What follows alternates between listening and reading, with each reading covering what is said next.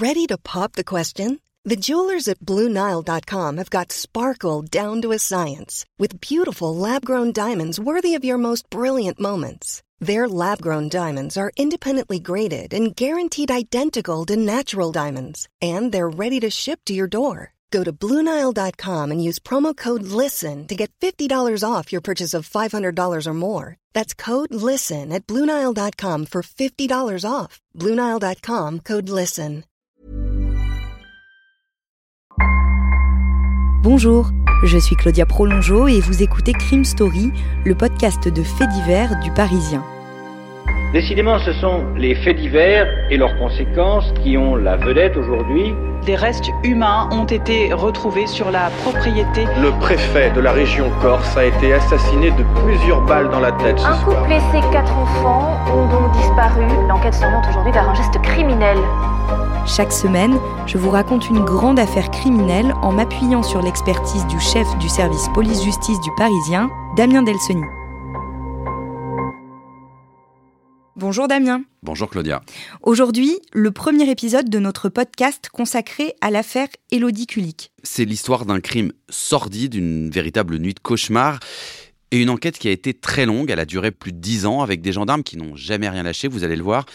Et la résolution de cette affaire qui va être basée sur des techniques d'enquête très particulières qui n'avaient jamais été utilisées jusqu'ici. Jeudi 10 janvier 2002, à Péronne, dans le nord de la France. Il n'est pas très tard, mais la nuit est déjà tombée quand Élodie, tout juste 24 ans, ferme à clé la porte de l'agence bancaire où elle travaille. Cela fait huit mois qu'elle a pris la direction de cet établissement, devenant ainsi la plus jeune directrice de banque de France. En s'installant dans la Somme, à Péronne, une petite commune de 9000 habitants, Élodie est aussi revenue à ses racines. C'est dans cette ville qu'elle a été scolarisée, de ses 7 à ses 14 ans, au Sacré-Cœur, une école et un collège privé. Puis, avec ses parents et son petit frère Fabien, ils ont déménagé à 90 km au nord, dans le Pas-de-Calais. Élodie est donc revenue. Elle a pris son envol, entamé sa vie d'adulte et loué son premier appartement toute seule, un deux pièces dans le centre-ville, au rez-de-chaussée sur cour qu'elle n'a pas encore fini d'aménager. À 19h30, Élodie a rendez-vous à Saint-Quentin, dans le département voisin de l'Aisne, à environ une demi-heure de route. Ce soir, elle dîne avec Hervé, un ami qu'elle a rencontré chez Auchan où elle a exercé un petit boulot. Ils se sont tout de suite bien entendus et ne se sont jamais perdus de vue. Première arrivée dans le bar latino où ils doivent prendre un verre avant d'aller dîner, Élodie ne passe pas inaperçue. 1m70, de longs cheveux blonds et de grands yeux bleus. Hervé arrive et les deux amis refont le monde autour d'un coca et d'une bière avant de continuer la soirée dans un restaurant chinois. Vers 23h, Élodie et Hervé se séparent. Elle monte dans sa voiture et prend la direction de Péronne.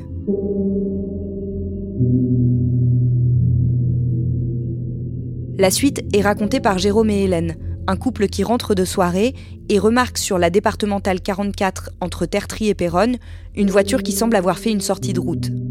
Il s'arrête, Jérôme sort de la voiture et avance vers le véhicule accidenté, une Peugeot 106 grise. La portière du conducteur est ouverte, le clignotant droit allumé, l'autoradio en marche. Jérôme coupe le clignotant, ferme la portière, regarde autour, personne. À minuit 58, il appelle les gendarmes pour signaler ce qui ressemble à un accident. Puis le couple repart. Dans la nuit, trois autres personnes s'arrêtent successivement et contactent les gendarmes pour signaler cette voiture abandonnée.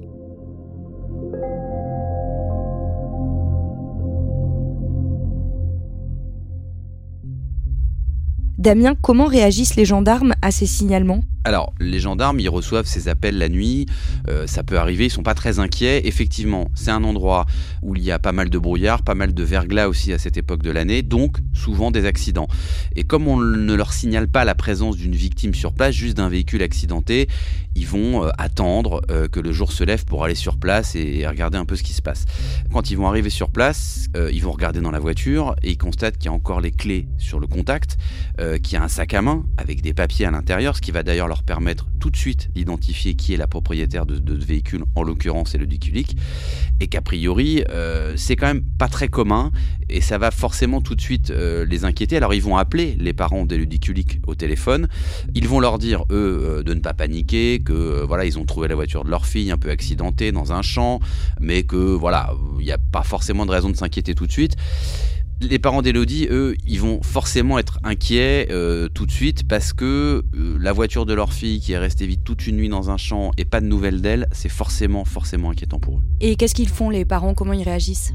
Ils vont faire ce que tout le monde fait un peu dans ce type de cas, c'est-à-dire qu'ils vont commencer par rappeler tous ceux qui connaissent Elodie, ses amis, ses collègues de travail, euh, pour savoir si quelqu'un a eu euh, tout simplement de ses nouvelles. Ils vont aussi euh, assez vite faire passer un avis de disparition, un avis de recherche dans le journal local. Tout ça sans résultat. Alors pendant ce temps-là, les gendarmes, ils vont, ils vont inspecter aussi, ils vont faire leur travail autour, ils vont faire quelques barrages pour essayer pareil d'obtenir quelques témoignages ou un signalement, quelqu'un qui aurait vu Elodie cette nuit-là ou après mais il n'y a aucune trace d'Elodie à ce moment-là. Deux jours plus tard, le samedi 12 janvier, Eric, un ouvrier agricole de 40 ans, commence comme d'habitude sa journée de travail. Il s'installe au volant de son tracteur et emprunte une bretelle discrète de la D44, au bout de laquelle se trouve une déchetterie. Là, il pourra décharger le fumier qu'il a ramassé. L'ouvrier agricole remonte le chemin de terre quand son regard est attiré par une forme noire, qu'il croit d'abord être un tronc d'arbre brûlé. Il s'approche et constate avec effroi que c'est un corps humain. Les cheveux blonds qu'on distingue nettement ne laissent aucun doute. Le bas du corps est entièrement dénudé. Eric fait immédiatement le lien avec la disparition d'une jeune femme dans les environs, signalée la veille. Le matin même, il a vu sa photo dans le journal. Il alerte son employeur, le maire de Tertry. Quand celui-ci arrive sur les lieux, il reconnaît immédiatement Élodie. André Tirard ne peut pas se tromper, il connaît très bien les Culiques. Jackie, le père d'Élodie, était postier dans sa commune, il y a dix ans. À 11h25, les gendarmes arrivent à leur tour à la déchetterie de Cartigny. Ils dressent les premières constatations sur la scène de crime. Le corps de la jeune femme, couché sur le dos, est à moitié calciné. Chose rare, à côté, de nombreux éléments donnent déjà des pistes sur ce qui a pu se passer. Il y a un préservatif, une serviette éponge, deux mégots, une chaussette et un sac plastique. Les gendarmes ont le sentiment que tout ça a été oublié, comme si l'auteur du crime avait dû partir à la va-vite. Ces objets sont tous placés sous scellé et emportés pour être analysés. Sur le préservatif, les experts trouvent du sperme. Sur le corps d'Élodie aussi. Ses parents ne sont pas encore au courant, mais dans le petit village où ils ont vécu, la nouvelle circule. Et c'est l'effroi. À Péronne, dans la Somme, la police enquête sur le viol et le meurtre de la directrice d'une banque, une jeune femme de 24 ans qui venait d'arriver dans la commune. Son corps calciné a été retrouvé dans un champ. Dans cette région où Elodie a passé son enfance, tout le monde sait que la famille Kulik a déjà vécu un drame. Jackie et Rosemary, les parents d'Elodie et Fabien, ont en fait déjà eu deux enfants, une fille et un garçon, Karine et Laurent. Ils sont morts dans un accident de voiture le 27 décembre 1976. La famille rentrait chez elle après les fêtes de Noël. Elodie est née un an après, presque jour pour jour. 26 ans plus tard, ce 12 janvier 2002, les gendarmes appellent les parents Kulik pour leur annoncer le pire. L'autopsie confirme que c'est bien le corps d'Elodie Kulik qui a été retrouvé. Qu'est-ce qu'elle permet d'apprendre de plus? Cette autopsie, elle est, elle est un peu compliquée par l'état du corps euh, d'Elodie Kulik. On l'a dit, c'est un corps qui est très abîmé parce qu'il a été en, partie calciné. Néanmoins, le médecin légiste, il est en capacité de confirmer qu'Elodie, elle a bien été violée, ce qui est déjà une information. Donc, euh, l'ouverture d'informations judiciaires, elle se fait sur deux chefs. Elle se fait sur le chef de viol et sur le chef de meurtre. Selon les premiers éléments de l'enquête, on arrive à formuler des hypothèses sur ce qu'il s'est passé. Quelles sont ces hypothèses? Ces hypothèses, elles partent d'un premier constat et de, première bizarrerie. C'est-à-dire que la localisation du corps est assez étonnante puisqu'on retrouve euh, ce corps à côté d'une déchetterie, on l'a dit, mais il est à 5 km de l'endroit où sa voiture, la fameuse Peugeot 106, a été découverte. 5 km, c'est beaucoup. À pied, en pleine nuit, on n'imagine pas euh, une jeune femme faire cette distance seule. Donc on se dit que manifestement, elle a dû forcément être forcée à faire, ce trajet, surtout que euh, le trajet euh, normal que, doit faire ce soir-là euh, Elodie Kulik, c'est aller de Saint-Quentin jusqu'à Péronne, où elle rentre à son domicile.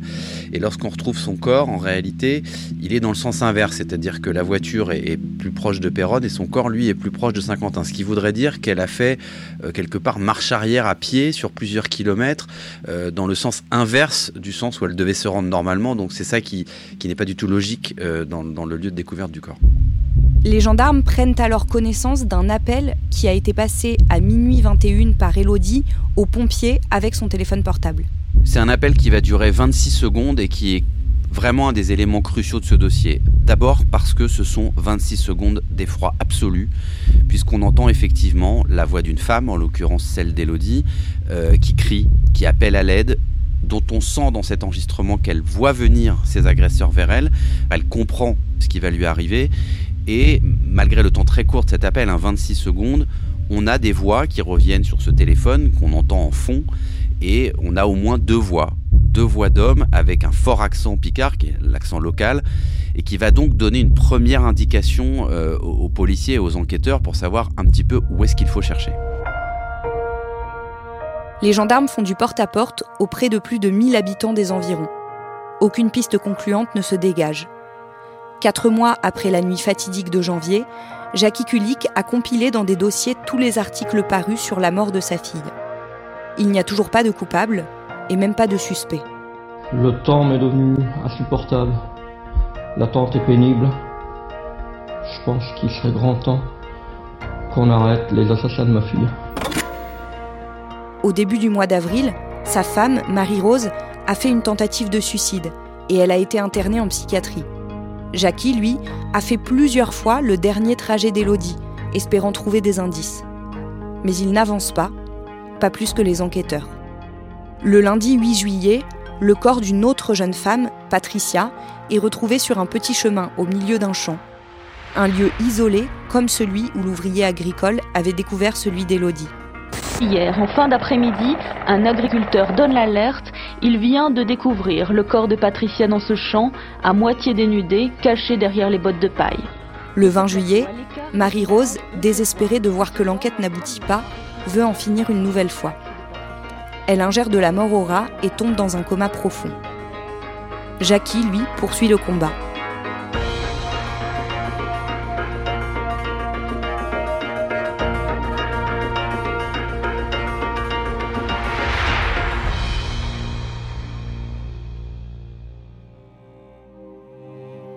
Venez d'écouter le premier épisode de Crime Story consacré à l'affaire Elodie Kulik.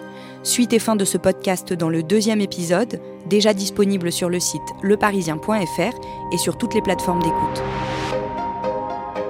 Crime Story est le podcast fait divers du Parisien.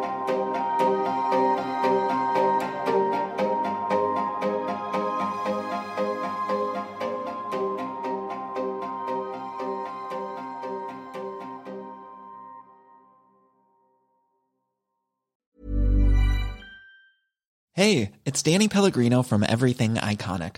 Ready to upgrade your style game without blowing your budget? Check out Quince. They've got all the good stuff shirts and polos, activewear, and fine leather goods, all at 50 to 80% less than other high end brands. And the best part?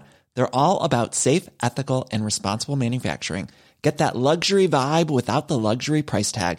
Hit up quince.com slash upgrade for free shipping and 365 day returns on your next order. That's quince.com slash upgrade.